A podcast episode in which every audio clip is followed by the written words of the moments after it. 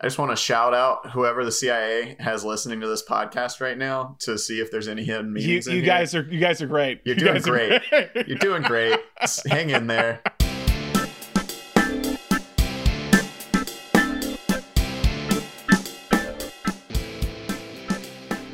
Hi and welcome to the episode of Cinenation. My name is Brandon Sparks. And I'm Thomas Horton.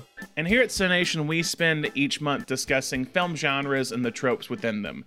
For August, we're going to be discussing the spy genre. Uh, we originally thought Christopher Nolan's Tenet would be released around this time, uh, but due to the recent rise of COVID numbers, it was postponed. Luckily, uh, I think it's coming out in September. Depend. It might be coming out in August, and internationally, I think is what it is at the end of August. and who knows when we'll ever see it. Yeah. So to those people, to our listeners in the UK and Ireland and uh, Germany, you guys are great. You guys might enjoy Tenet before we do. Um, but even though that's happened, they postponed it. We're gonna continue our month long look into the spy genre. Now, I I've said before on the show, I can't remember if I said it in a previous episode. In terms of one of my biggest gaps in film is the James Bond franchise, and we'll talk about that later on in the month. Um, so I'm gonna spend this month watching a lot of spy films and James Bond films. Um, so I'm not as well versed in this genre, but Thomas is a very big fan. Big spy guy. So Thomas, uh, well, first off, why did you become, or what do you think of when you think of the spy genre? Um, I mean, it's kind of a mix. I, I, it's, it's a lot of different stuff. My, my parents were both really into spy literature when I was growing up. They read all the Robert Ludlums and, and, and, you know, all those, all those like serial American spy novels. Tom Clancy, like Tom like Clancy, uh, Jack, big- Jack Ryan, yeah. Big fans of um, Gabriel Allon. Are you familiar with that series at all? It has Uh, not been not. adapted into film. They've tried several times. He's a um, he's an Israeli spy for the Mossad, but he his cover is a um, an art restorer. So they'll send Oh, wow. him to like Paris to like pretend like he's going to clean the Mona Lisa, but he actually has this assassination.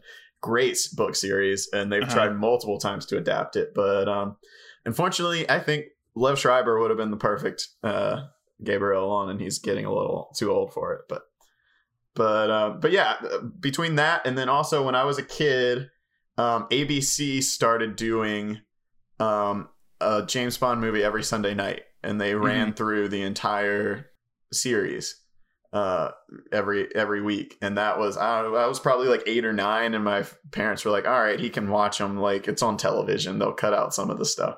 And he's not gonna i didn't understand half the like all the i mean the whole all those movies are just double entendres just constantly. But um but that that pretty much did it. Like i i was super into james bond. I had uh i had like a coffee table book that had like every movie and a breakdown of all the weapons from every movie and like maps of like all the different locations in every movie. It was it was wild.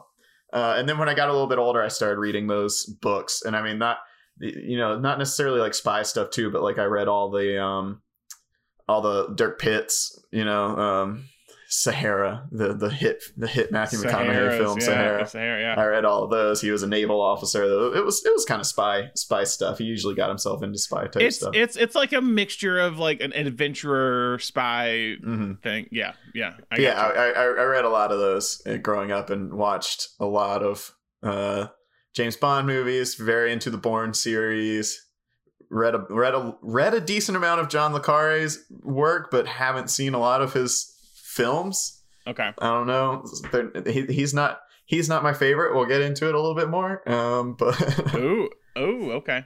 but uh, yeah. Is he so- is he too is he too real for you, Thomas? Is he too it's real? just it's it's not that real it's just very dry like sometimes it just feels like it's purposefully dry some of the stuff has been adapted really well i did uh, i didn't read the source material for the night manager but i thought the night manager was extremely well done and um, little drummer girl was another series maybe it just works better his stuff is so dense i think maybe he just works better as a series and we're gonna talk we're gonna talk about that a little bit because I feel like now in our modern era, if you're not like a Mission Impossible or Jason Bourne, you're a TV show as a, I as, a spy, also- as a spy genre. Mission Impossible reminds me. I was also huge as a child. I was huge into Get Smart. I had um, I had the I had them on tape. I had them on DVDs. If anyone is unaware, Get Smart was Mel Brooks's uh, parody of shows like Man from Uncle and a lot of the spy shows that were on at the time, and it was just like full Mel Brooks satire on television, and it was amazing. You mentioned a little bit, but how important we we've talked about this a little bit in uh like in our swashbuckling episode, I believe, and a couple other older episodes on the on genres of the spy genre started off. It's a very like literature heavy genre, if that mm-hmm. makes sense. A lot of the the films or shows, and especially especially early on, were based on novels. Mm-hmm. So, how important is like literature to this genre? You think? Yeah, I, I, mean, I think it's one of those things. You know, the James Bond novels really start as these like dime store paperback novels, but it was and and, and John le Carre had a kind of similar way in. It was a lot of these guys who like had experienced this post World War II.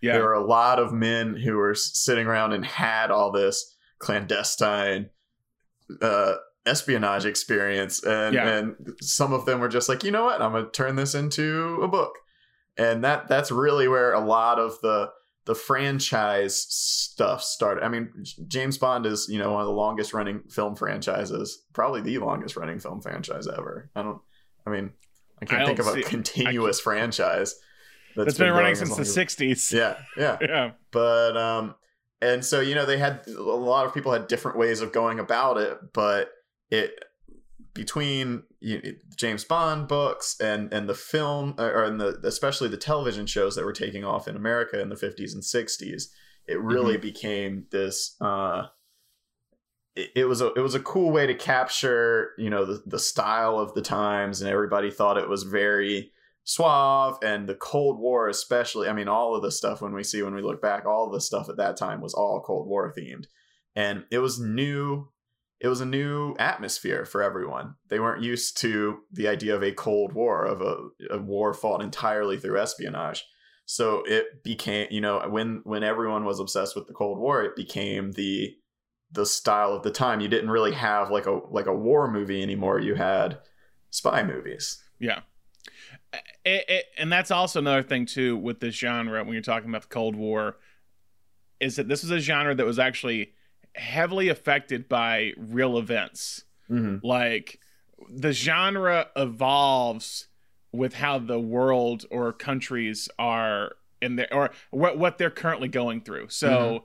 you're gonna see in the 40s, 30s, and four, like you're gonna see like kind of a post World War One uh, vibe coming because a lot in the 30s, a lot of the movies that were spy movies, spe- specifically coming from Britain, were like adaptations of novels that were coming out of World War One or post World mm-hmm. War One life.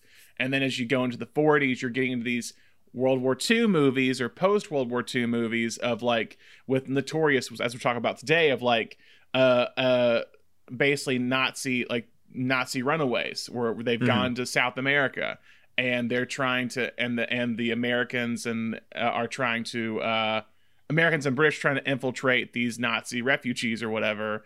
And yeah, well, and, and each each war, you know, if you're going uh, World War One, World War Two into the Cold War, each war brought more and more emphasis on espionage. You know, after yeah. World War Two, you had during World War Two, you had all the code breakers and and it was a lot more focused on espionage than World War One was, and so that's when you start seeing a lot more of that. And then going into the Cold War, it was just like boom, this is all this is a war being fought entirely by spies now. Yeah, and and the thing about spies, like they've been around for God knows how long. Like I mean, you can go and, and research of like I mean Revolutionary War spies. Oh yeah, I mean Roman Americans Roman spies. Yeah. It's it's um it's a it's an it's it's one of the the oldest uh, professions as a, as they might say. If you go through like any war, it probably feels like there's definitely a spy somewhere, a, a spy story in the mix. I mean, mm-hmm.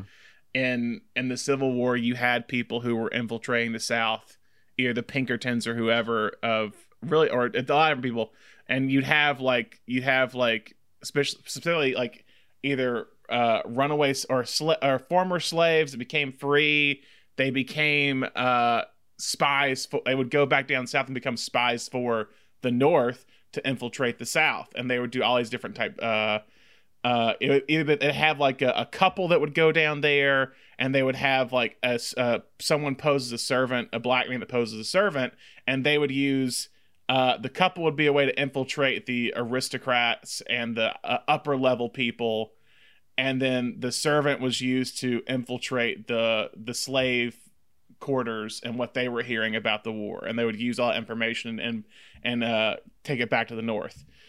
But yeah, so like it's it's spies have been very big in history worldwide and then not literature had a big effect on it, and that turned into movies. Um, it's also, and we'll get into this now, but it's also a very British genre Mm-hmm. As well. Like a Except lot of for one period, especially, I think that we'll, we'll get to it. But there, there, it, I think when you look at the genre as a whole, there's this one period of time where it's just like, boom, it's America now. And Yeah. it's it's wild to look back at it, and uh, I, we'll we'll talk about it. But it's it's a very interesting time if you're if you're just marathoning spy movies, you just see it happen all of a sudden. yeah. So the the first guy we're going to talk about with this genre, and I think he's actually probably the. We're not doing a director episode this month because uh, he would be the director we'd have to pick Mm-hmm. for this genre, and that's Alfred Hitchcock. I think Mhm. I think I added up. He did like eight spy movies of some. Yeah. And you, and you don't think about that. A Hitchcock as a spy movie director. Well, I think he, you know, we, we've talked about this before, but he he was always uh, very open about how terrified he was of cops. Yeah. So I think that what like what's even scarier than a cop is someone that you don't know is a cop. Essentially, like a, a law enforcement officer that you have no idea is one. Uh, Yeah. that's like the ultimate uh, terror for him. Yeah. So uh, that, that that leads into spies for sure. But yeah, it starts off in I mean in the 1930s with uh, a couple of films that he makes, like the 39 Steps. The, a lot of the stuff that comes up, like some of the stuff he made when he was in England before he came over to the states, with 39 Steps, The Man Knew Too Much, um, The Lady Vanishes, and then he comes over to the states and it it he continues that. And he's kind of one of the big directors in America that's making spy themed movies. And the first one, arguably one of the greatest. I mean, these first two are arguably some of the greatest spy movies of all time, if not the greatest spy movies of all time. The first one is Notorious, which came out in 1946 and stars Cary Grant and Ingrid Bergman. So, Thomas, what is Notorious about? Uh, Notorious is about Cary Grant plays a, a government agent who enlists Ingrid Bergman, whose father was a a Nazi scientist. Or, Yeah. Um, and she is a strange. He's he's dead, right? Yes. Well, Yeah. well, at the beginning of the movie, he is uh, put on trial and arrested. You don't see Yeah. it, and then later on, you find out that he's like he's died in prison. Yeah, but she she's estranged from him. But um, uh, Cary Grant comes to her and and Shanghai's her basically into becoming a spy for um, to go down to South America and seduce one of her dad's old uh, Nazi co-worker Yeah. compatriots co-worker Yeah. sounds like the wrong word for a nazi uh, one of her dad's former compatriots uh, who is still operating uh, as as many spy uh, works uh, allege you know a, an immense amount of nazis escaped to south america and continued to do work to Yeah. promote the the third reich from from south america and so Ingrid Bergman, who is not a spy whatsoever, has no espionage experience, is sent down with Cary Grant as her handler to infiltrate this man's household and seduce him and find out what he's up to and what his secret plan is. Yeah, and and this film, I won't say it establishes all some of these tropes, but it's it's it handles a lot of them very well. And the first big one that's it's really, especially in these early days, uh, it establish it, it showcases the spy romance, which is a big part, weirdly, of the genre. Mhm. Even when you look at like say even a, the first Bourne with Bourne Identity, there's usually some sort of romant romantic plot or subplot within the story. And basically, what happens in Notorious is it starts off where uh, Grant and Bergman are now going down to South America and they fall in love, but Grant kind of turns it and basically makes her think that he did it to get her to like become a spy for them. And it was all kind of a work thing. So she kind of they end up kind of hating each other. It's not a romantic comedy in any way, but like you have this like these tensions now of like, oh, you love me, but it was false, and so now like we hate each other, but we're still having to work together. In terms of the 40s, I would argue this is like peak Hitchcock. Yeah, I think he's he's putting his two. He was an excellent action director, especially like spy director, and he was Yeah. a, a very obviously a very famous horror thriller director. And I think I think Notorious even more than North by Northwest, which we'll talk about next. I think Notorious blends the two better than North by Northwest does. I think North by Northwest is out and out a, a spy adventure film, Yes. while Notorious uh, works in a lot of his like thriller uh aspects you know it's it, it's got the it's got these weird little pieces of like rebecca in there and and oh you know this uh, i'm trapped in this house with this man and i don't know what he knows about me i don't know what his intentions are how much of my secret has been spilled there's there's this creepy mom always hanging around yeah, it's the beginning. It's the beginning of the Hitchcock mom issues. Mhm. Uh, yeah, it's it also yeah it, it kind of has that th- or it happens at one point where it's that you don't know. Also starts Claude Rains, who is the si- who is the person that she is uh, Mhm. infiltrate uh, infiltrating his man his his home. Claude Rains, I love. He's he was somebody who could play like so warm and friendly and likable, Yeah, but then just be so scary and intimidating. I, he's he's got a lot of Christoph Waltz has a lot of Claude Rains energy. You Yeah. know? I I, could, I would cast Christoph Waltz in this role in a second if you were remaking this movie. no, yeah, I would I could see that. I would I would s- that that would work, and he would actually have a German accent.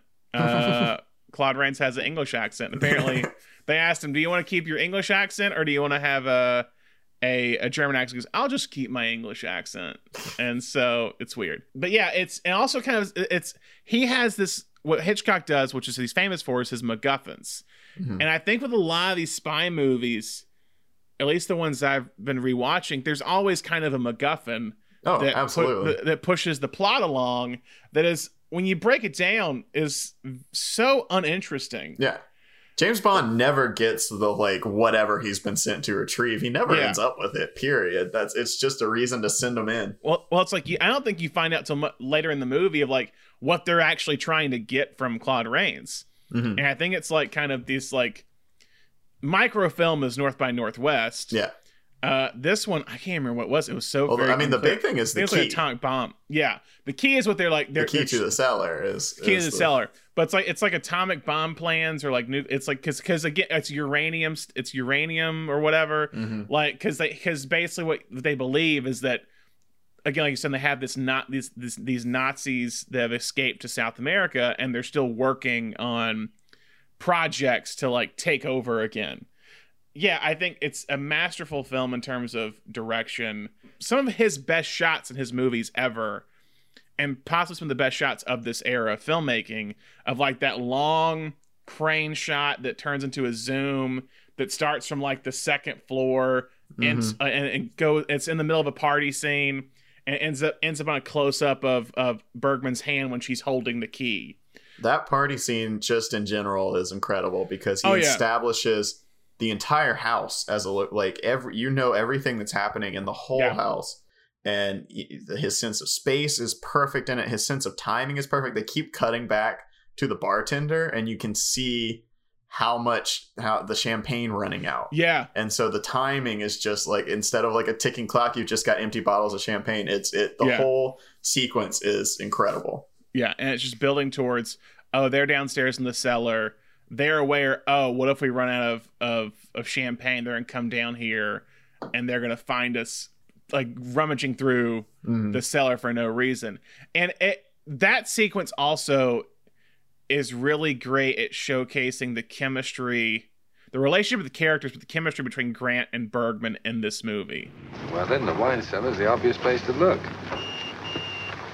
Alex has the key to that. And get it from him. Get it? Yes. How? Don't you live near him? What do I look for if I get the key?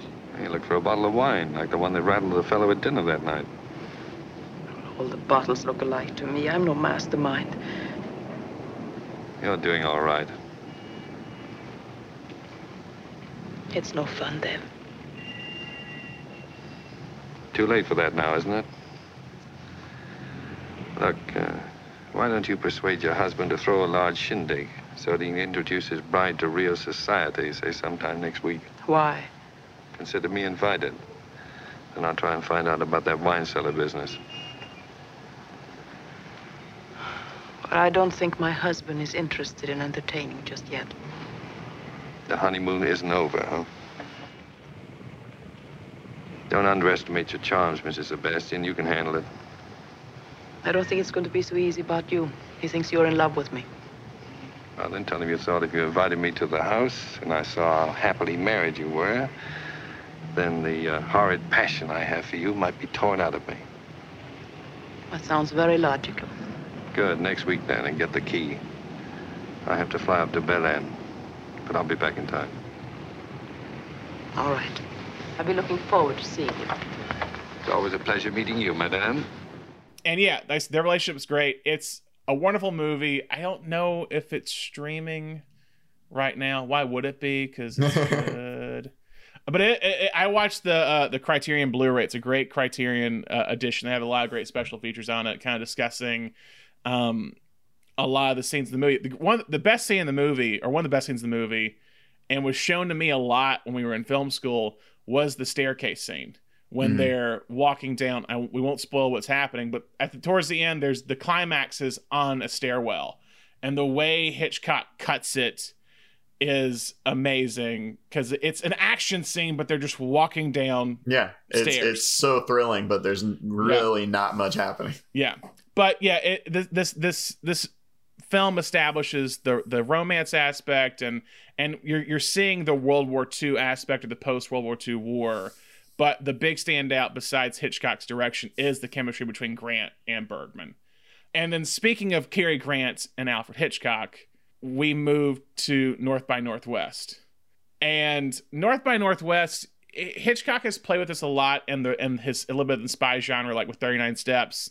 But you have the uh the trope of the wrong man, and Mhm. in North by Northwest, Cary Grant is a advertising, I think he's advertising executive or something, Mm-hmm. and it's it's not fully. I think he's he, he works in advertising, and uh through a couple of just like uh errors Pure, pure wrong place, wrong time. Clear, yeah, it's just that he's so they call for someone's name at a at a at like a club, and Grant raises his hand to get the attention of the boy who's calling it, not to say he's that person, but to ask to like send a message to someone, and the people who are watching believe he is this secret agent. And one thing North by Northwest does really well, and it's kind of done a little bit notorious in a few other films, is a person who is not a spy ends up becoming a spy. With Mhm. Notorious, it's Bergman, where she is she chooses to become a spy. It's not by happenstance and by accident. She just she chooses to do it. With Grant, it's just in, in North by Northwest, it's a complete accident that he becomes a spy, and he chooses either to, to clear his net by clearing his name, he has to become a spy. Mhm. Um, what are your thoughts on North by Northwest? I love it. I love it. It's uh, it's it's a just an awesome action adventure movie. Yeah. And and it's it's I mean Grant's perfect in it. And it's Yeah. fun because, you know, especially post Notorious, you expect Cary Grant to be the guy who knows what's going on. Yeah, You know, he he is as close to the American version of James Bond as you can get in Notorious, and here he is not. Um, it, the the the first scene in the movie builds him up to be like everything that a spy is not. He's not dressed well. He doesn't have a good suit. He works in advertising. He's weirdly close with his mom Yep, again. another, another mother, another mother thing. Yeah, and and he's he's not he's he's not good under pressure. He's not um, physically fit. Any of that. Yeah. And and you see him throughout the the movie. You see him evolve into this spy by the end. By the end, he is the, his character from Notorious. Yeah, Um, and so it's a it's a really cool like character development kind Yeah. of movie as well, just to see how much he he changes through this ordeal and learns to stand up for himself because he's not. I think kind of his whole thing is at the beginning we see his mom push him around, we see him get like pushed around in the restaurant, like he's he's someone who doesn't stand up for himself, and by the end he's he's a super spy. But it but it, it it's also a really great. He, he you know he brought in pieces of this in Notorious. He brought Hitchcock brought in hints of this in Notorious, but I think it's one of the the first big American spy movies to be like, hey, maybe like the CIA, the Secret Service, like maybe maybe they don't know it. Maybe they don't get everything Yeah. right. um, kind of the what what you come to learn without without giving too much away is is what you come to learn is Cary Grant has been caught up in this very convoluted and, and kind of dumb CIA plot. Plot, yeah. And and he when he comes to them and they're like he's like people are trying to kill me because of what you did and they're like oh sorry Yeah. well, like there's a scene early on where they just kind of they kind of find out about. And they're like, yeah, we should just uh let's just let see how this plays out. yeah Like, what what if he dies? Uh, no, no big deal. Like he's not one of our guys, Mm-hmm. but he could help us, and it's yeah, that is very apparent in this movie. Uh, would you uh, would you say because this has been kind of said a, a few times by a few people? I think even like made a reference to in the the Hitchcock uh movie with Anthony Hopkins. Do you think this is a precursor to the Bond franchise? Yeah, I mean, I think it, it does have some of that that idea of the the spy being something because by the end, I, I there's an um there's a, a great essay written about this movie called "The Man in the Gray Flannel Suit" that just focuses on his costumes throughout the movie Yeah. and how the change in his costumes is supposed to show him growing as a as a spy and as a man and all this stuff. And and I do think this is this was an early movie to put the so much emphasis on like fashion and and like f- the kind of like spy femme fatale, which is very different from like a uh, uh, noir femme fatale. Um, yeah, and it's true. it's also just I think it Hitchcock really brings in the idea of like these big set pieces here. yeah, Um, and I think that definitely paved the way. I, I I would be surprised if early directors of the first couple James Bond franchises didn't look to yeah, you know the the, the obviously now famous uh, crop duster scene, yeah, uh, the the uh, Mount Rushmore scene. Uh, it, there's there's a lot of these huge, incredible action set pieces, yeah. and I, I definitely think that that not only for James Bond but for modern blockbusters, I think this this movie is has become a blueprint for modern blockbusters. You know exactly where you need to put a big set piece, where you need to put a chase, where you need to put a a, a twist, a murder. Uh, I think this is this has become one of the main blueprints for a, a spy movie. it's interesting looking comparing North by Northwest to Notorious. It's a what's the gap? It's about it's a it's about 13 year gap, but Notorious is such a mo- it's a movie that's so contained because Hitchcock Hitchcock shot everything on stages for Notorious. He Mhm. only shot one scene basically outside. And then you look thir- North by Northwest feels like the exact opposite where everything feels like it's in real locations, specifically like the crop dusting scene. It Mhm. feels like I mean this I mean, it is it was shot in a real field, but like he he's getting he's using the landscape of cinema if that makes sense of Mhm. like the screen where everything's becoming bigger it's these huge wide shots like when you're out in the field to like establish this huge kind of like the world that's like taking grant over in a way and i think that comes it's not international glamour which is what becomes a big part of the spy genre but Mhm. it is kind of making it's taking the idea of like making it bigger yeah, which becomes yeah, part very of very like specific locations. You go from New York to this crop field in the middle of nowhere to Mount Rushmore, which is, is Yeah. definitely a big James Bond thing. Like, look where we can travel. Look at all these locations. And that and yeah and, and i think they even go they go to chicago they don't show chicago but like they're in chicago but yeah, it has they're this the, the idea bus like stop, right? yeah. of like traveling from place to place which is a little bit notorious because the notorious they start off in miami and then go down to south america um being notorious uh, north by northwest i think it's hitchcock's most fun movie Mhm. like to catch a thief is up there as well but i don't think it's as good You don't as think north Family Plot is? You don't think Family Plot is his most fun movie? I've never seen family plot actually sadly What's that one he did? The Trouble with uh, I can't trouble remember. trouble with harry trouble with Yeah, harry Trouble with Sean Harry. Yeah. yeah. yeah. No, but th- this one, this one is you know a lot. So much of his stuff was so even the stuff that doesn't is isn't psycho and isn't like dark on the surface. So Yeah, much yeah. of his stuff was dark just below the surface, and this is a movie and I mean, there's like, can I trust the government kind of themes underneath it, but I think this is a movie where he set out to said, I want to make an a, a, an action romp, and and that's what this is. Don't you think it's time we were introduced? I'm Eve Kendall. I'm 26 and unmarried. Now you know everything. Tell me, what do you do besides lure men to their doom on the 20th Century Limited? I'm an industrial designer. Jack Phillips, Western Sales Manager for Kingby Electronics. No, you're not. You're Roger Thornhill of Madison Avenue, and you're wanted for murder on every front page in America. And don't be so modest. Oops. Oh, don't worry. I won't say a word. How come? I told you. It's a nice face. Is that the only reason? It's going to be a long night, True. and I don't particularly like the book I've started. Ah. You know what I mean? Now, let me think. Yes, I know exactly what you mean.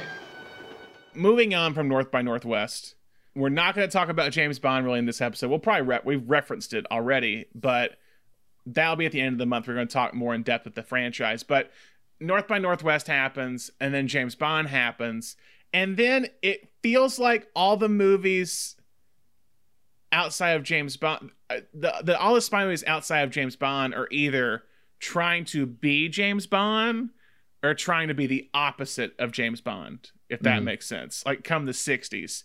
So like you're getting like Charade is kind of a spy movie a little bit as well with Cary Grant and Audrey Hepburn. Uh, and then you get the the Ipcress file with Michael Caine, which is kind of trying to be a uh, anti Bond film, and then you get the Spy Who Came in from the Cold, which is based on a, John John le Carre le Carre novel. Uh, weirdly, I didn't notice till today he wrote this while he was still a spy, while he was still working for like MI6. that seems illegal. So what happened? That's because his name his his name's his name is not John le Carre Mhm. uh le Carre. It's it's uh I think David Cron- Cronwell or Cronwell, and he wrote a couple books, and The Spy Who Came from the Cold is one of them, and that's why he has the pen name of John le Carre because uh, foreign officers could not publish anything in their own names. Hmm. Um, so that's what happened. And then, uh, so this movie comes out. I think he wrote the book. Let me get when he wrote the book. I think the book he wrote. He wrote the book in like '63, I believe, and the movie came out in '65. And I think he was out of this out of MI6 by uh 60, 64, 65. Yeah, basically he- was an intelligence officer Mhm. uh, in England, and he was like, "Let me, like as you said earlier on, let me write some books about my experience being in uh, British intelligence." And the spy who came from the cold is about a British agent who poses as a a defector to East Germany and is basically trying to infiltrate um, East Germany intelligence. And he's trying to kind of provide information or get information from them. So he tries to like go up through the ranks by claiming he's a defector from England and a, and a former agent. And it's a very, I mean, it's in the kind of name, The Spy Who Came from the Cold. It's a very cold movie and kind of very cynical and just just the complete opposite of Bond, but it's a very I think a perfect example of a Cold War spy movie. Yeah, I I think I think le Carre he came up after Ian Fleming, who was also a naval Mhm. intelligence officer Yeah. and and had that background. And, and Fleming feels like someone who lived the life and is like, I know the details of it, but I want to make it sexy. You know, fun. Yeah, fun. yeah. You know, if, if it, it, it, it, it's almost like if you had two accountants. And one accountant was like, you know what? I want to write a series about being an accountant, but I want to make it sexy. And, And then that's when you get Ben Affleck, the accountants. and then that becomes like a huge novel and then you've got john le carre i think kind of sitting there like reading these novels and being like that's not what my life is like yeah. do you want to really know what my life is like here you go and just drops all these other books which are i mean it's still very like you uh, know, his stories are still very intricate and exciting and and, and full of, of twists and turns but yeah. so much you know the the and I don't want to go too much into James Bond now, but like the the James Bond formula is he comes into the office, they say you're going to to Venice, and then he goes to Venice, Yeah. and Yeah. that's it. And and John Le Carre takes place in the entire time you're like in the office. Like Yeah, you yeah. come into the office and they say, I think you're a mole, and he you say, I think you're a mole, and then they say, I think my secretary's a mole, and then you all stay in the same room and figure it out. it's it's like a murder mystery, but spies. Yeah, it's very That's what it Agatha. Christie. Yeah. Um, yeah, it's it's it's a lot more. If if Fleming is known for being like the British spy author because it's so like suave, Yeah. and Carre is the British spy officer because, like you said, it's so cold and removed, Yeah. and there's like no emotion, and he's he's not worried about set pieces or if you think that what he's writing is exciting. He just wants it to be mentally challenging and show you like Yeah. being being a spy. You never know where you stand. You never know where anyone else stands. It's just constantly your mind is scrambled. and that's what's like very prominent in the spy who came in from the cold the movie uh richard burton's amazing at it but it's, it's very much just like the internal struggle of being a spy. And like it starts off as he's like kind of because you kind of don't know if he's if he's a defector if he's actually like if he's a defector if he's fake. But he's just like he's drunk he's become an alcoholic and it's just like completely gone under and just is not leaving this world of the cold war. But it it's it's the early beginnings of of uh, uh Carrier Carrier's uh George Smiley series, which becomes later on with Tinker Tailor Soldier Spy and Mhm. Smiley's People, and it's yeah, as you're saying, it's very much in rooms. There are some not really action pieces, but some definitely uh tension filled sequences in the Spy Who Came In From the Cold, and that's kind of what is present in a lot of John le Carre's adaptations like Tinker Tailor Soldier Spy, as you're saying, as we'll talk about a little bit later, it's pretty much all in rooms, but it is just finding out who's the mole, who is uh, betraying us, and that's a big part that again comes up with these movies like Le Carre's is the idea of betrayal within the spy genre. Mm-hmm. It's like I feel like every spy movie you have, there's going to be some betrayal in some way. It's got to be a double agent. Yeah, there's a double agent. Uh, someone is is giving information to someone. I was reading uh, one of the articles we, I read before uh, prepping for this. They talked to a, a real a former CIA officer, Robert Baer, who's like a consultant on the new Jack Ryan show.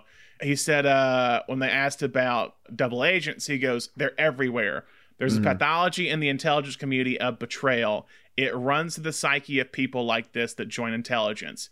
Everything you do is based around the idea that your colleague was going to betray what you're going to do. So it's like it's almost like you, you it's another thing that runs throughout this this genre is the idea of trust and who can you trust and who can't you trust. And a lot of times in spy films, it's about not trusting anyone.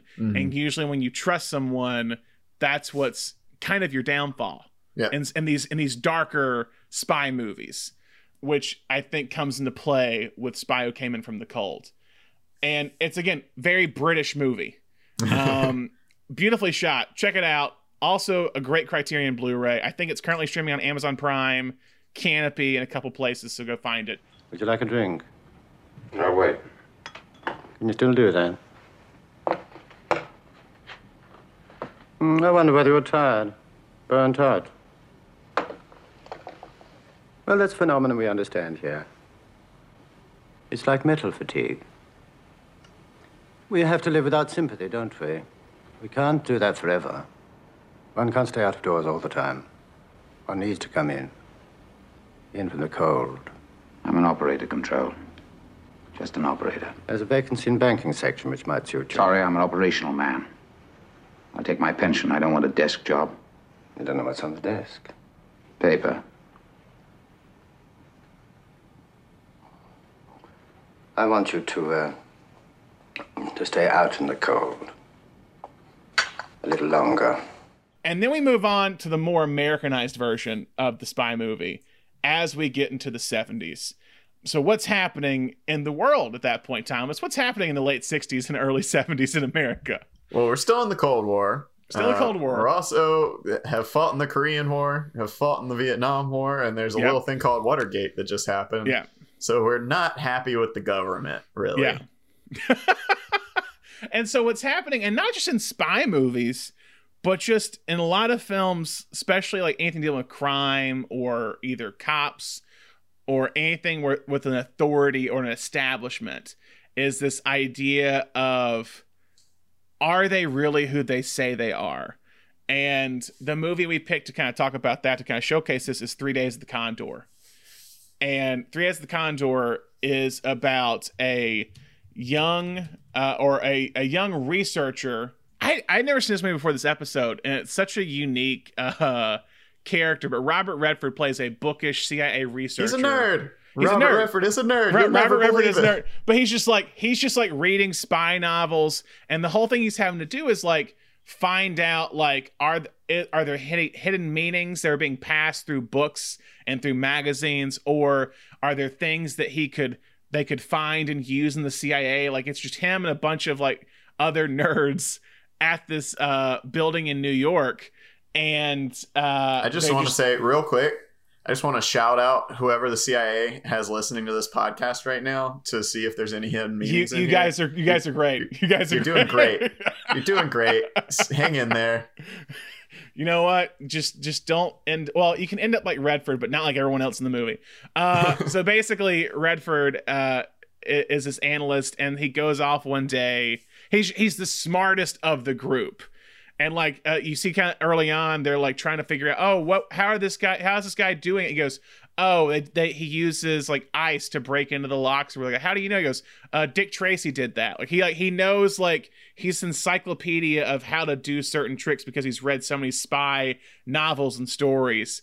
And what happens is he ends up kind of becoming like a spy and and this kind of like kind of Cary Grant esque or Ingrid Bergman esque notorious where the the uh, department he's at he goes out one day for lunch unknowingly from the people that are watching and these people these these kind of assassins come in and kill everyone off.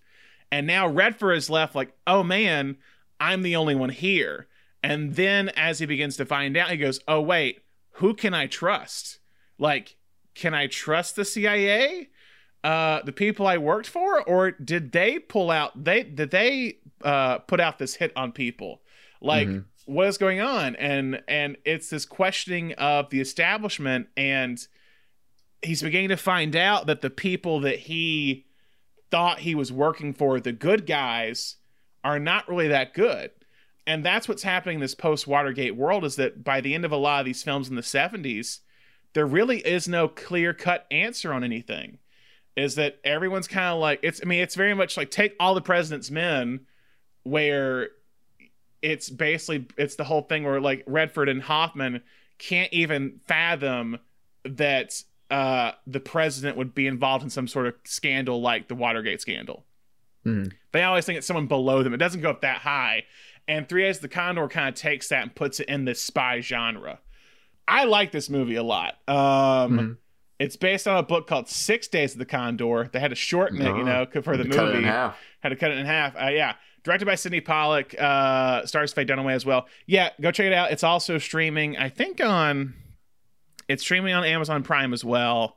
But yeah, in the '70s, you're having movies like this, or Parallax View, or All the President's Men, or Night Moves. Not these aren't really all spy movies, but this idea of like no real answers and also this idea of paranoia which is i think becomes prominent in the american spy movies of the 70s would you say or the american movies of the 70s Yeah, I mean it's it's interesting. We'll and we'll we'll talk about this a little bit more when we talk about James Bond. But you know, Yeah. if if James Bond and, and especially just British spy fiction is the is the the boilerplate for it, I think where American spy fiction really comes in is is the fact that um for pretty much the entirety of like the spy genre in England, there's been one queen. Yeah. And you know god save the queen. They they all love her. So so when you bring in this idea that you're a spy your whole life is to be a spy but every 4 years the agenda of your agency is just going to completely change. It's it's it does definitely introduces something new to the genre. And and Yeah. i think that's what the 70s is really when america came into its own as saying like because I mean North by Northwest there's there's like an entity that is like the CIA. I don't think they even call them the CIA in that. yeah but Yeah. it, but it, it never goes any higher than that. And um, and I think especially in the '70s is when you start introducing in America the like, you know, this I'm I'm a I'm a weapon being controlled by people who are by politicians Yeah. and and and people are living and dying at the whim of of of the people at the top. Yeah. Um, so yeah, it's a little, little more paranoia for sure in, in this one. That you know, before it was always like, who can I trust? Can I trust this person I just met? Um, Yeah. But the question becomes, can I trust everyone who's telling me what to do right now? like everyone everyone I've been serving can I trust them and that's like it's kind of established early on when when when Redford like calls up to inform them of what's happening and he's just like who are like talking to like one of the heads or one of the heads of his department like who are you oh I'm this person how like prove it and it's this idea of like I'm on the phone with you talking and you're my superior who I've never met and I don't know if you're really who you say you are and he goes, and I think he says at one point, he's like, I'm using a code name, but you're not. Why am I using a code name? Mhm. And it's this idea that, again, you're talking about this kind of politicians aspect of it, where what if, hear me out, what if like you would just kill people in this in this era just to cover your own tracks? And that's what's kind of happening well, and you're, you're also starting to get, you know, in the 70s, you're also starting to get the CIA. I think more people are aware of the CIA. yes, yes. than than ever before. As well, and the, you know, it's not that it hasn't been around that that long. It's a fairly new entity. Um, but especially after the Bay of Pigs, yeah. um, everybody's like, "Oh, I know the CIA. They're screw ups." Like, they, um, and, and then you know, people are starting to they're they're starting to be rumors circulating that maybe they killed JFK. Like, yeah. it, it's really not a, a, a trusted organization as much as, as someone in England might point to MI6 and be like, oh, yeah, those guys got us through World War II. Because CIA wasn't even formed yet in, in, in World War II. Hello, Condor. Who is this? Deputy Director Higgins, New York Center. I'm controlling now, Condor. Where are you? How come I need a code name and you don't? Where are you, Turner? Here. You all right? Are you insane? Everybody's dead. Take it easy. Just take it easy, and we'll bring you home. Now, here's how we'll do it. Do you know the Ansonia Hotel? Broadway and uh, 71st. Broadway and 73rd. There's an alley behind the hotel. One hour from now, at exactly 15:30, I want you to enter that alley from the 73rd Street side. Will you be there? The head of your department just came here from D.C. He's going to bring you home. I've never met him. Don't worry. He's studying your photos now. Turner? Turner! I don't know you either. We'll meet.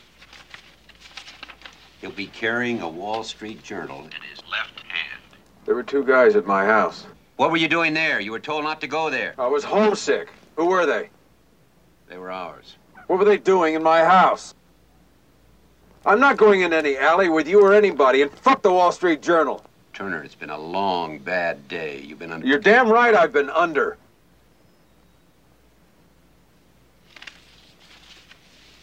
All right, Turner. We'll bring along a familiar face, somebody you know. Who's left? Got a friend in statistics named Sam Barber. you guys are something. Will he do? Yes, Sam will do. All right, Turner. Stay well for 60 minutes, and you're home. Can I ask a question? Sure. What is happening? I'll talk to you in 60 minutes.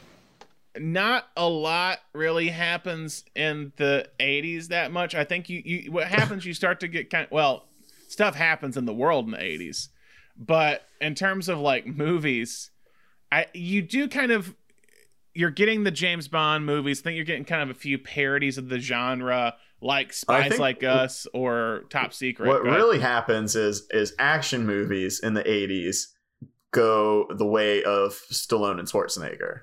Yeah. Um, and what you see, and we'll we'll, we'll definitely ta touch on this in the James Bond episode, is is the James Bond genre tries to replicate that in the 80s and it Yeah. doesn't go super well.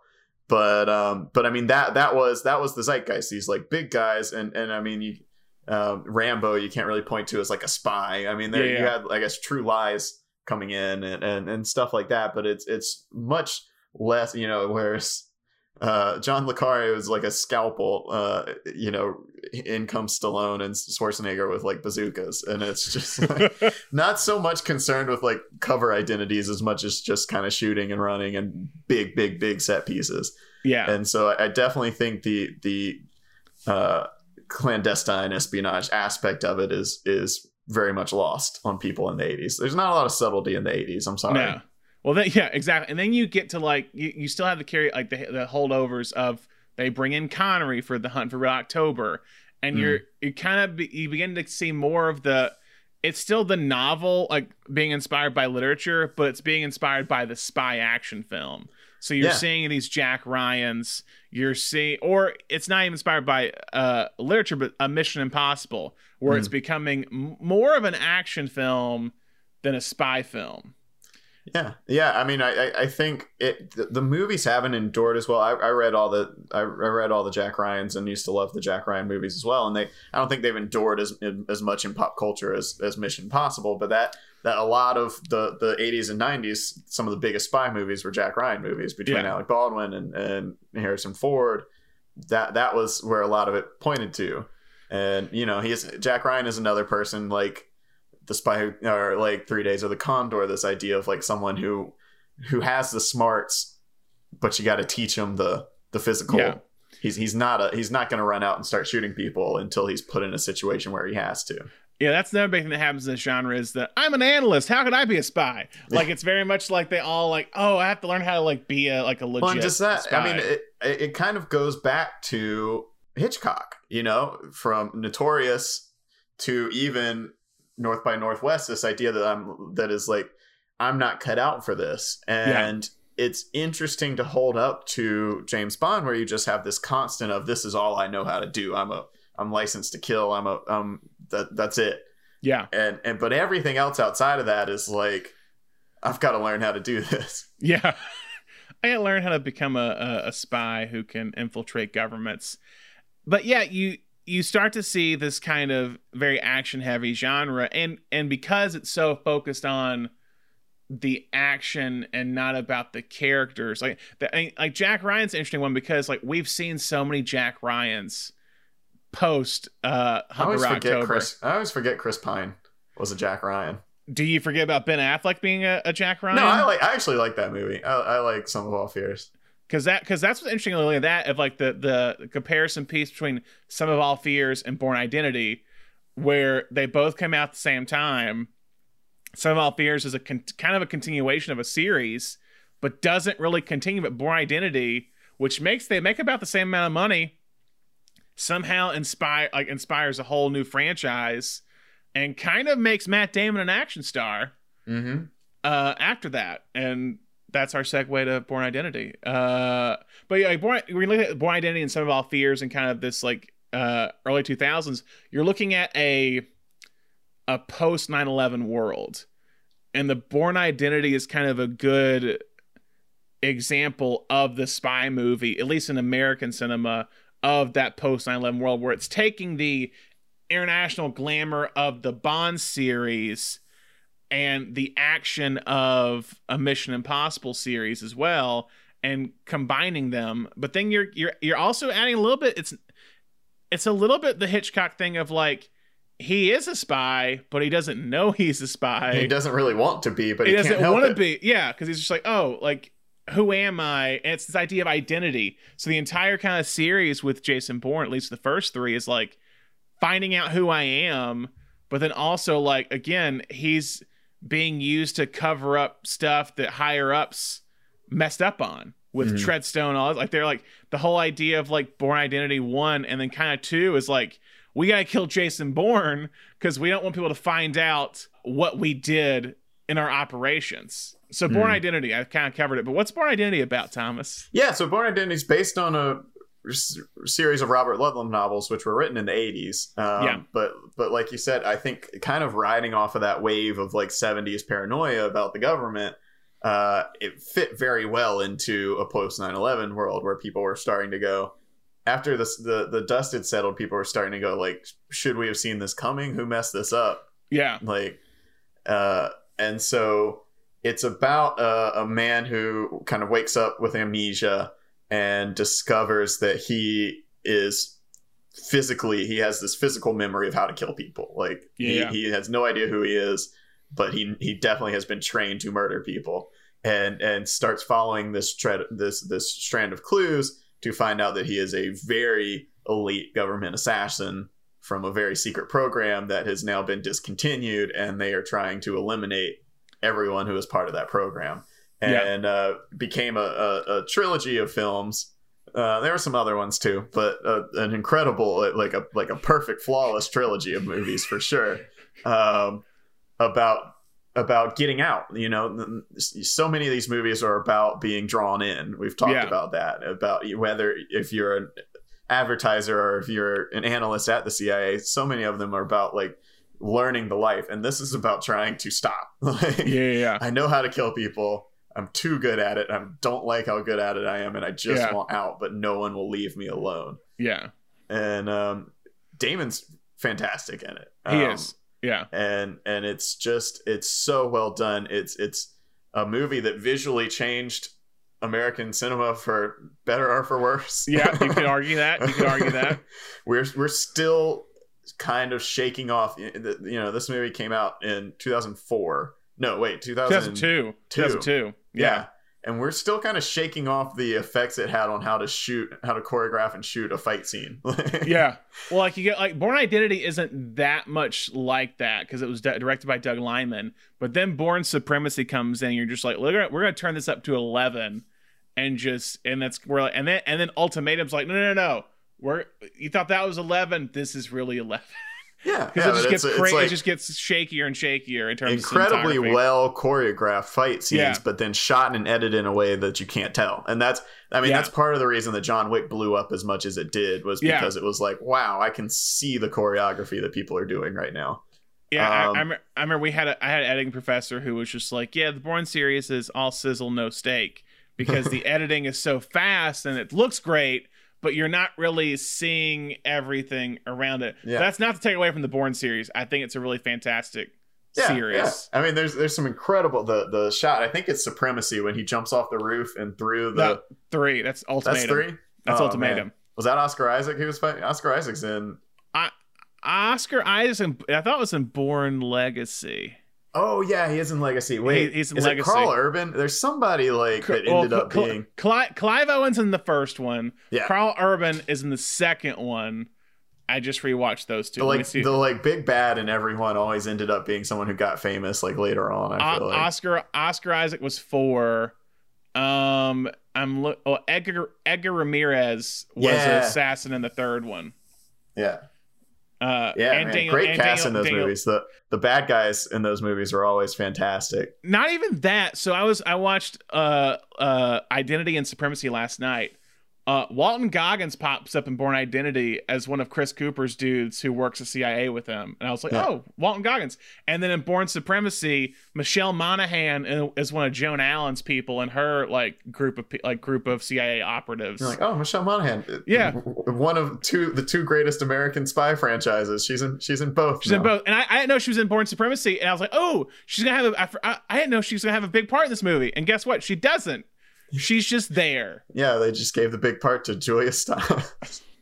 Well, Julia, and early 2000s, Julia Stiles was like kind of like yeah, I, I just moment, remember yeah. by the time by the time the third one came out, it was like, oh, Julia Stiles is still here. Like she was huge when the first one came out, and Yeah. just- like Sorry, after the after, after the first one, you're getting like or or like yeah, like Save the Last Dance is 01, 10 things ahead. Like she's big and like oh, I could see this transition from like teen star to action star, and then it feels like I again I haven't I haven't seen Jason Bourne the the the fourth or fifth one, however you want to say it.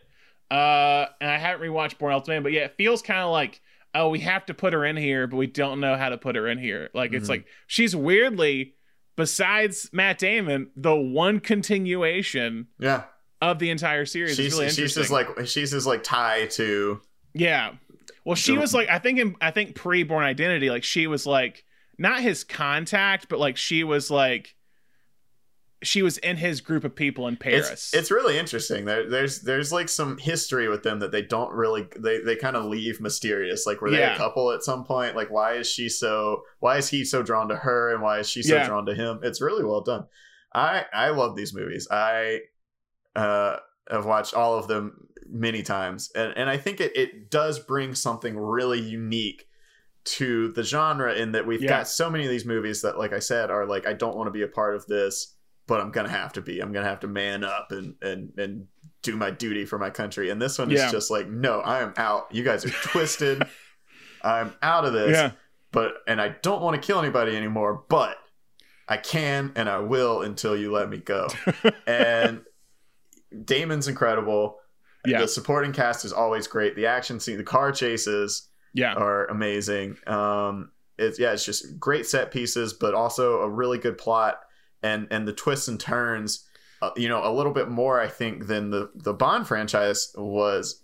You know, it's somewhere between a Bond and a John Le Carre. It- It's it's like Yeah. there's a lot. It's very intricate. Like who at Treadstone, like who at the CIA was involved in Treadstone, like who's who's bad at the CIA, who's good at the CIA, what was his past. There's there's so much like double and triple crossing going on.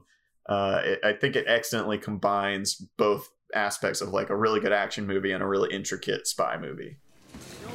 Okay. Who has a safety deposit box full of money and six passports and a gun? Who has a bank account number in their hip? I come in here, and the first thing I'm doing is I'm catching the sight lines and looking for an exit. I see the exit sign too. I'm not worried. I mean, you were shot. People do all kinds of weird and amazing stuff when they're scared.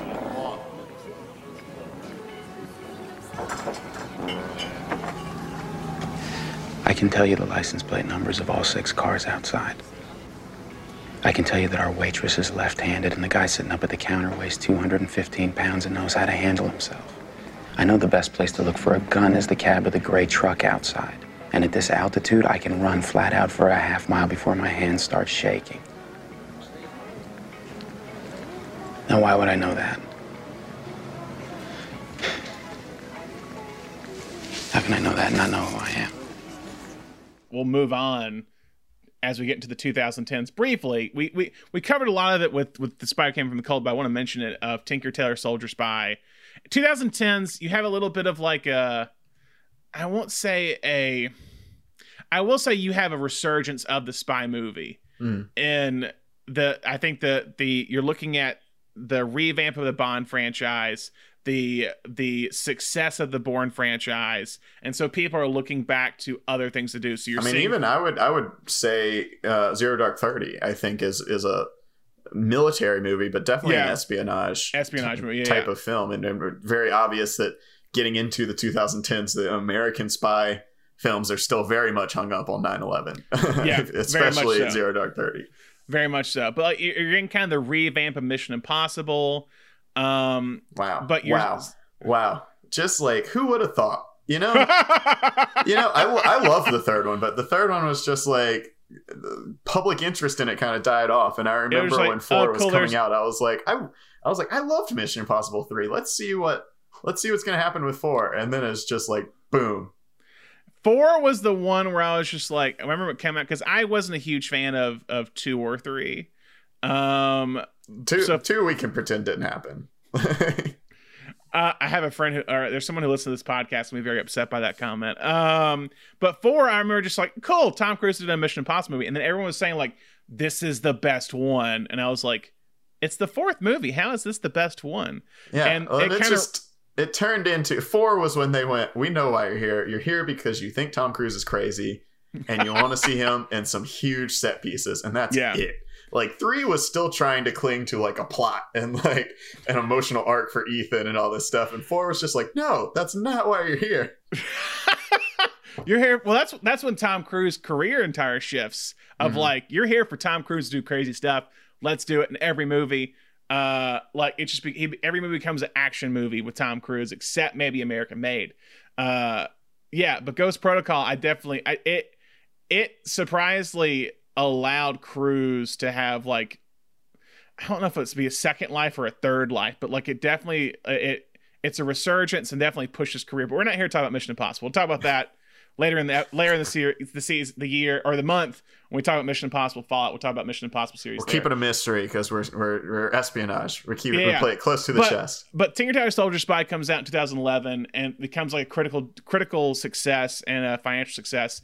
Stacked cast, Insane Uh, cast. insane. It's cast. just like, hey, get me that British act male actor. who's who's kind of who's kind of big right now. But like Yeah. it's it's it's in the middle of the Cold War. Uh, Gary Oldman plays George Smiley, who is forced out of kind of retirement to uncover a Soviet mole within his uh, his former colleagues.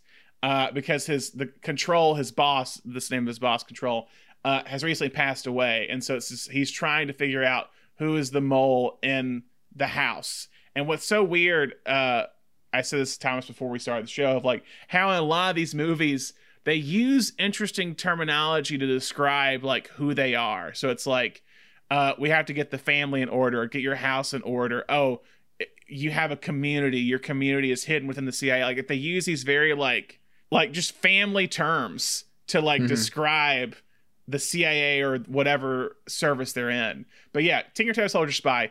It's a very slow movie, a very complicated movie, and it definitely is is a John le Carre story. Uh, but it doesn't really matter what what it's about because just the acting's so good. Uh, yeah, Gary, Gary Oldman, Colin Firth, Tom Hardy, Mark Strong, Benedict Cumberbatch, Toby Jones, John Hurt. Uh, it's just it's crazy cast. Currently streaming on Netflix. I really enjoyed it, but it is definitely a movie that if you're not paying attention, uh, you will be lost. But it is is uh, full of twists and turns, beautifully shot. Uh, but yeah, I won't spend too much on time because we talked about that with Spy Who Came in from the Cold. Check it out. It does mean you're rather well placed to look into this matter for us now, doesn't it? Outside the family.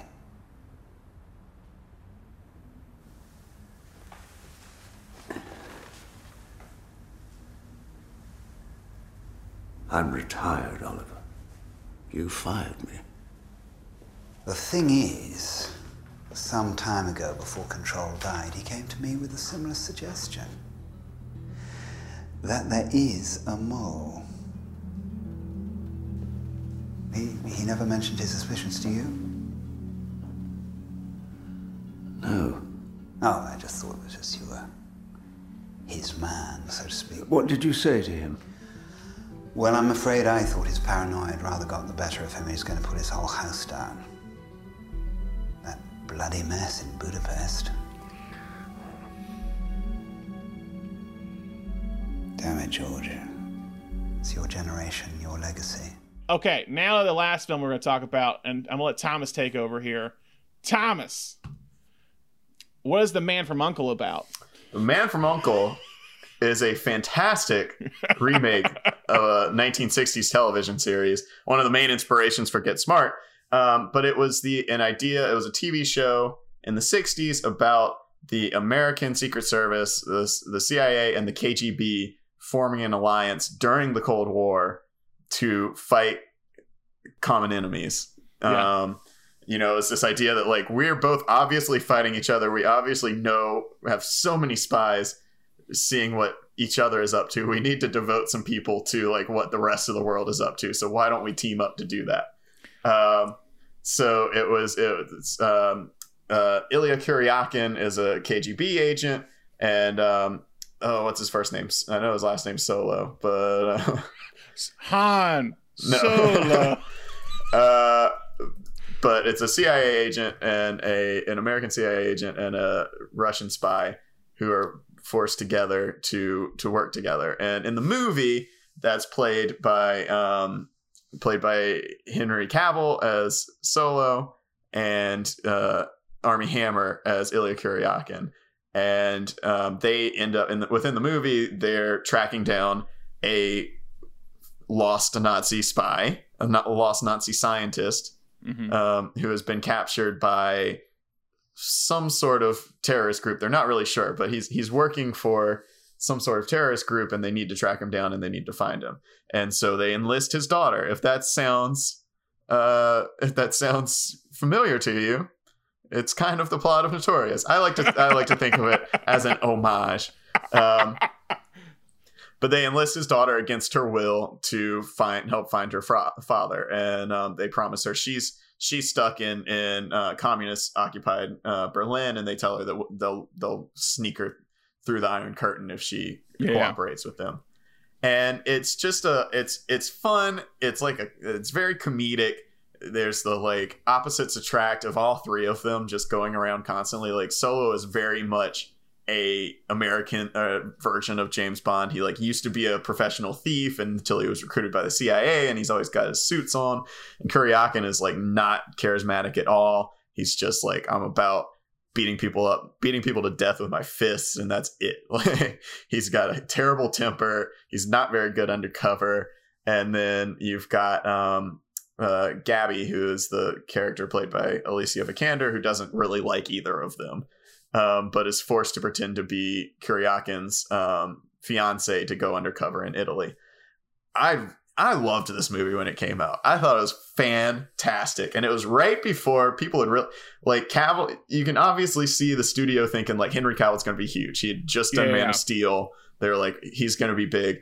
Armie Hammer. Every, it's like a couple of years off of um, Social Network, but everyone's Yeah. still trying to figure out where he fits in.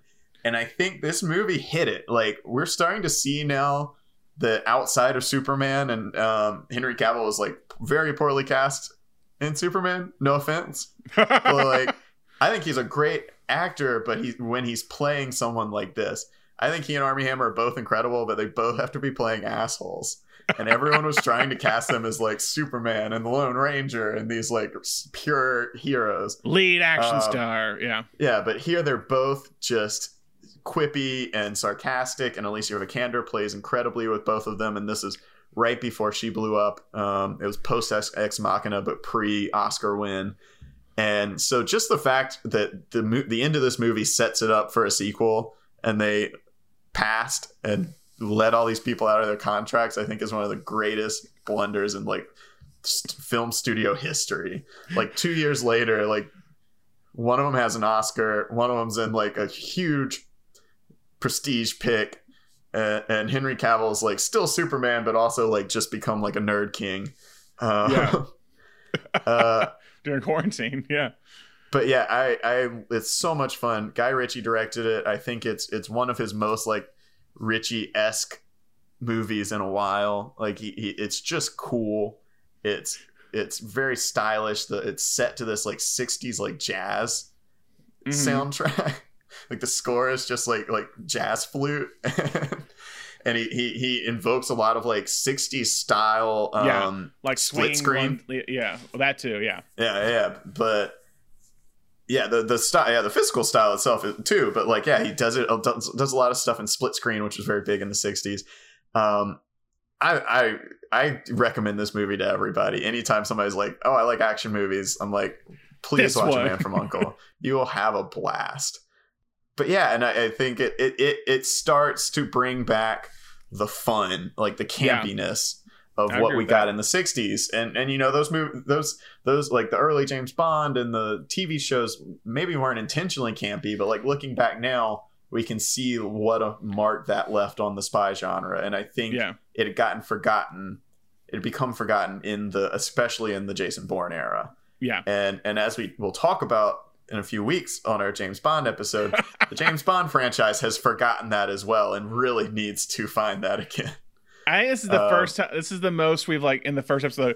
Well, we're gonna get to that later in Yeah. this other Yeah, well, episode. I mean, I, I mean, you, you know, James Bond is the touchstone. Like, Yeah. it- he's he's the constant that you can judge everything else against in this genre because he's still around. That's why I felt like we had to use that as the last episode, just because like we're gonna reference it throughout, so we're kind of seeing everything that's kind of happening around James Bond, and then James Bond's gonna be our final thing. Yeah, I think in 2010s you got a little bit of the throwback of everything with a John le Carre, with Tinker Tailor Soldier Spy, to the old TV shows with Man from U.N.C.L.E. and Mission Impossible revamps, and you're seeing a lot of that happening.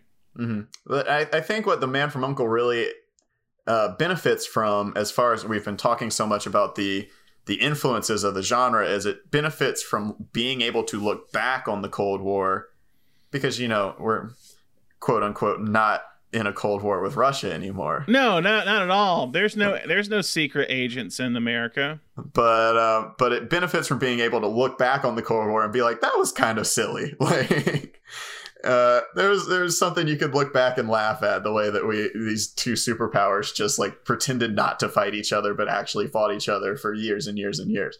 Um, but it, it, it has fun with it, and uh, it, it brings back a lot of that charm of the early like campy stuff. Evening, comrade. You're not supposed to be making contact in public. You're being followed. I know. Two men from hotel lobby, mid 30s, one in brown suit, other in leather jacket, which is why you should leave. They diverted when you turned down the steps, so I imagine they'll be waiting ahead for you. I will handle them. Handle. Just to avoid any confusion, you do mean give them your wallet and act scared. Scared? What's going on? You're being tested. Someone is trying to make sure that your fiance is really an architect and not someone who's trained how to fight. KGB agent, for example. I you are not needed here. I think you should do as he says. And remember, take it like a pussy. This is not the Russian way. We've covered a lot of the genre today. So genre tropes, real quick. A lot of the spy romance. We haven't really fully talked about that in depth, but there's always kind of romantic plot line through a lot of these films we did discuss even in like the spy who came in from the cold, there's a little bit of romantic sites or romantic sp- subplot. Betrayal, international locales, paranoia, which comes after the 70s. Betrayal is, is hard to hit on because I, we, we're trying not to give away spoilers on, the, yeah, on that's this like the thing. on this broad episode. We try not to give away spoilers on on the in depth episodes we do, but like almost all these movies we've talked about have, has involved a like turn at some point of a major Yeah. character who ends up being a double agent. yeah. And you're just like, oh, we'll discuss that. Uh, yeah, uh, internet like locales, international locales. Question like that's also a big point of Man from Uncle. Just like Mhm. beautiful scenery in that yeah, film. there's so much of just like Italy and like Yeah. riding a boat around Italy and driving a, a, a sports car in Italy and wearing suits and A lot of questioning your side and your purpose, the wrong man. But uh, real quick, because we don't have too much time. Why do you think TV has become a good spot for this genre? Because that's where a lot of this is going. It feels like with like the Americans, Jack Ryan again, the Night Manager. I think it I think it makes sense, especially when you look at uh, the series that we will we, that shall be discussed in in, in three weeks. It's it's I mean it's essentially a TV show spread across 50 years. 50 years. it's it's the same guy. Like we we know this guy and there's a little bit of character development thrown in every once in a while, but for the most part it's like here's this guy that you know with his friends that you know and he's going on an adventure and maybe this friend will show up, maybe Felix Leiter will show up. You don't or you know maybe not this episode, maybe someone maybe Moneypenny will show up. I mean that that's a television show. Yeah. Um and so, you know, with Jack Ryan, uh, they tried to do that in the in the '90s. It just got a little spread out, and you know, you had Harrison Ford for a couple, and then here's Ben Affleck, and here's Chris Pine. But it just makes more sense, especially with there's so, you know, this genre is is split across in in its literary, um, in its literary inspirations. A lot of them are these books. Like I talked about, some of these ones that I read that I really love. It's it's Mhm. not about changing the character. It's about what is this case he's getting into this time. You know who Gabriel Allon is. You know what he does. Yeah. What's the case about this time? And that lends itself much more to television.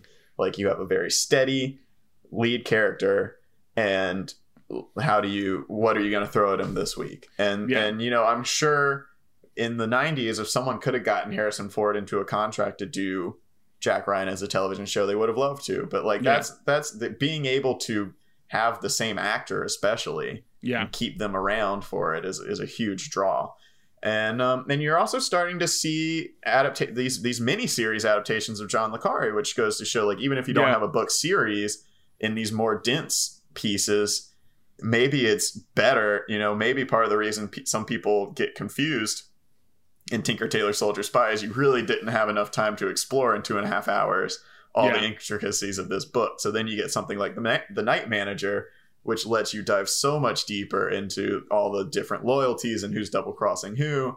Yeah. um, over six episodes than over two and a half hours. Yeah. Uh, real quick before we go, stats. I'm gonna read them off so you don't you don't have to guess right now, Thomas, because we're we're in a time crunch. Well, and I also have one more one more TV th- shout out. Okay, go Uh, ahead. Anthony Horowitz is about to the Amazon is about to adapt his uh, Alex Rider book series into a television show, um, which is basically teen James Bond, and he's actually now. Uh, after writing those books, has become the the writer, the ghostwriter for Ian Fleming's estate. He now writes James Bond novels. But um, but yeah, it's continuing. Obviously, Amazon saw something in Jack Ryan. You know, they're getting the numbers back because they bought into that now as well too. So I think I think we're going to see a lot more television as we go forward. I agree, especially after after everything. Uh, everything's going streaming and ever and elsewhere. Uh, stats real quick. Uh, most popular film. You can question these if you like. Uh, Captain America: Winter Soldier. Yeah, Basically, Three Yeah. Days of the Condor. heavily inspired by Three Days of the Condor, uh, openly admitted by the Russo brothers. Yeah. Uh, the Kingsman Secret Service. Oh yeah, second second most popular. I really enjoy those movies. Those are fun. Those those are another one along with U.N.C.L.E. that are like bringing back the campiness of it very Yeah. much. I agree, especially the old Bond films. Uh, and number three, Skyfall. Yeah. And most popular. Nice. Least popular, a movie called Dimension Five. Let me read you this plot line. An American intelligence agent aided by a Chinese American female agent uses a time travel belt to thwart Chinese operatives who are attempting to import Los Angeles the materials to make an atomic bomb. Seen by 78 people on Letterboxd. All right. Um, you 78 people, let us know how it was. I know someone who's watched it and they apparently really liked it. Highest rated films, top three. North by Northwest, number one. nice. Tied for number one. The Lives of Others. Hmm. I really, really enjoy the lives of others. I um, that's incredible. It's really well done. And then number three, Notorious. Wow. That's a stacked top three. But congrats to the lives of others for like getting it in there. That's a fairly recent, fairly recent movie. And not and not as talked about. Um, lowest rated film, The Avengers, starring Uma Thurman. I've seen that. I've seen that movie. I got it at Blockbuster. Ralph Fiennes, right? And, Yeah, Ray and Sean, Fiennes. Sean Connery wears Sean a teddy Con- bear not, suit. Yeah, Sean Connery, Ralph Fiennes. Sean Connery wears a teddy bear suit and tries to control the weather. Um, that's another one that that was adapted from a was adapted from a 1960s TV show and tried to bring the campiness back, and it was just too leaned way too hard into it. Just didn't work. Uh, biggest years, uh, 2011 and 2015, the biggest years for spy movies out of the list we have. Like 2011, you got uh, Hannah or Hannah, John English Reborn, Tinker Tailor Soldier Spy, Haywire. Was was it Hannah or Hannah? No, I was just laughing at Johnny English Reborn. Yeah. Uh, uh, Haywire, Go- Mission Impossible, Ghost Protocol. 2015 is Spy, Mission Impossible, Rogue like Nation, Man from Uncle, Bridge of Spies, and Inspector. And then, real quick, uh, last mentions. A- anything that we didn't mention that you want to give a shout out to that people should watch? Uh, I mean, I definitely want to keep shouting out "Man from Uncle." Um, if you if you if you enjoy spy parodies, there's a couple really fun, like especially since we talked about the Wrong Man. Um, the Man Who Knew Too Little is a really fun like Wrong Man parody with Bill Murray. Um, the Man with One Red Shoe is pretty much the exact same thing, but with Tom Hanks.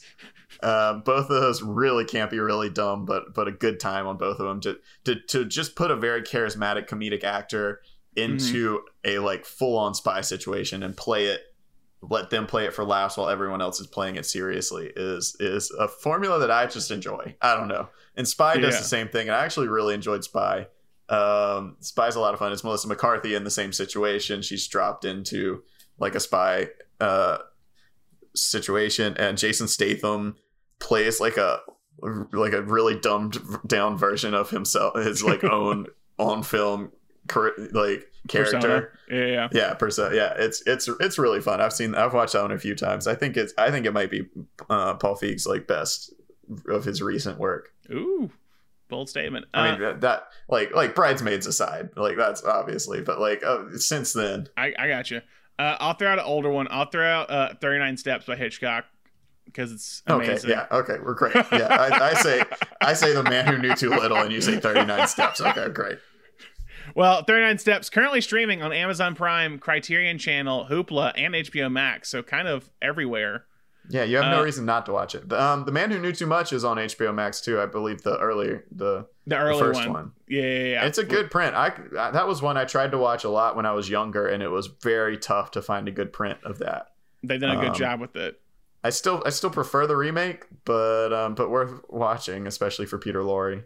Hmm Also, I'll, since you threw some of those out, I'll throw a lesser known one that I like. Not everyone does. Uh, Allied. I really liked Allied by Zemeckis about like in World War II spies.